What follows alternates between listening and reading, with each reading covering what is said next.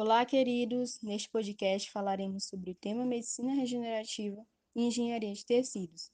A medicina regenerativa refere-se a um processo que consiste no uso de células vivas para a regeneração de tecidos e órgãos lesionados, com a finalidade de restaurar as funções normais desses organismos. É uma área que tem impactado a medicina humana e veterinária. Todos sabem da escassez de órgãos que existem para a doação. Com isso, a engenharia de tecido tem sido fundamental para a formação de novos tecidos e órgãos a serem utilizados em transplantes, o que contribui para o aumento da qualidade de vida dos pacientes. A engenharia tecidual, como área científica moderna, passou a existir em meados da década de 1980 na região de Boston, Estados Unidos. A ampliação dessa área resultou na criação de uma sociedade internacional dedicada ao tema, a Sociedade de Engenharia Tecidual e Medicina Regenerativa. Um marco importante foi o primeiro implante de tecido biológico artificial, que ocorreu em 1991, a partir de células vivas, engenheirado, em um ser humano. O tecido engenheirado é utilizado para reparar, manter ou melhorar a função de um tecido ou órgão danificado por alguma doença. É considerado uma engenharia, visto que o tecido ou órgão é construído visando ter a mesma forma e função que o original. E esse processo inicia com a identificação do local da lesão e da biologia do tecido original. A doença pode ser congênita, adquirida ou após a ocorrência de algum trauma. Existem três componentes essenciais para a engenharia de tecidos: as células, o arcabouço e os fatores de crescimento. As células adultas podem ser utilizadas na engenharia de tecidos. No entanto, as células-tronco são as de maior interesse, e estas possuem alto poder proliferativo e formam diferentes tecidos corpóreos. Há as células-tronco embrionárias, porém as células são provenientes de um embrião humano e exigem o uso dele para serem obtidas.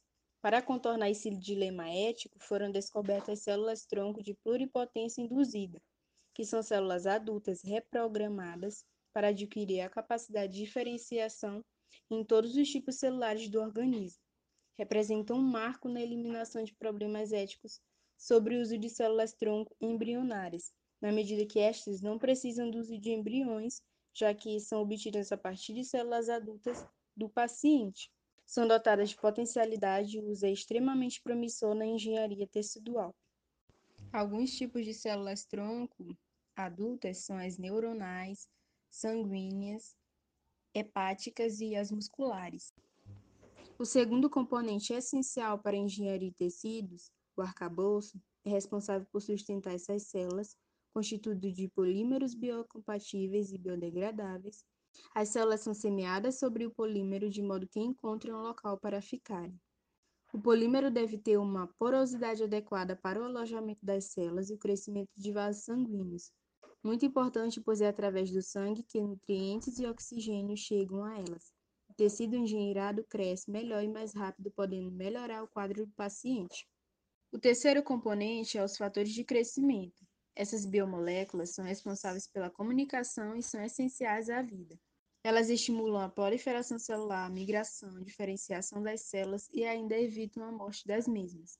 As proteínas que trabalham para o crescimento podem colaborar na proliferação e diferenciação das células. Podem também induzir o crescimento dos vasos sanguíneos ao redor do arcabouço para nutrir as células do tecido novo.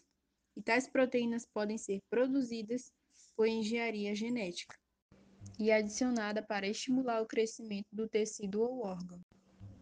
Portanto, pode-se afirmar que a engenharia tecidual tem um grande potencial na prevenção de doenças e injúrias, apresentando alternativas para uma melhor qualidade de vida dos pacientes.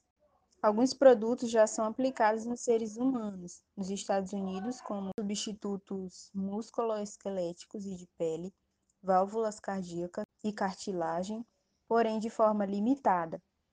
Entre os últimos avanços na medicina regenerativa e na engenharia de tecidos estão a bioimpressão de órgãos e tecidos com uso de impressoras em 3D e órgãos descelularizados. Agora, com essas informações em mente sobre as técnicas utilizadas e as novidades da engenharia tecidual, vale ficar de olho e acompanhar as notícias da área. para ficar ciente dos benefícios para a sociedade. Obrigada pela atenção.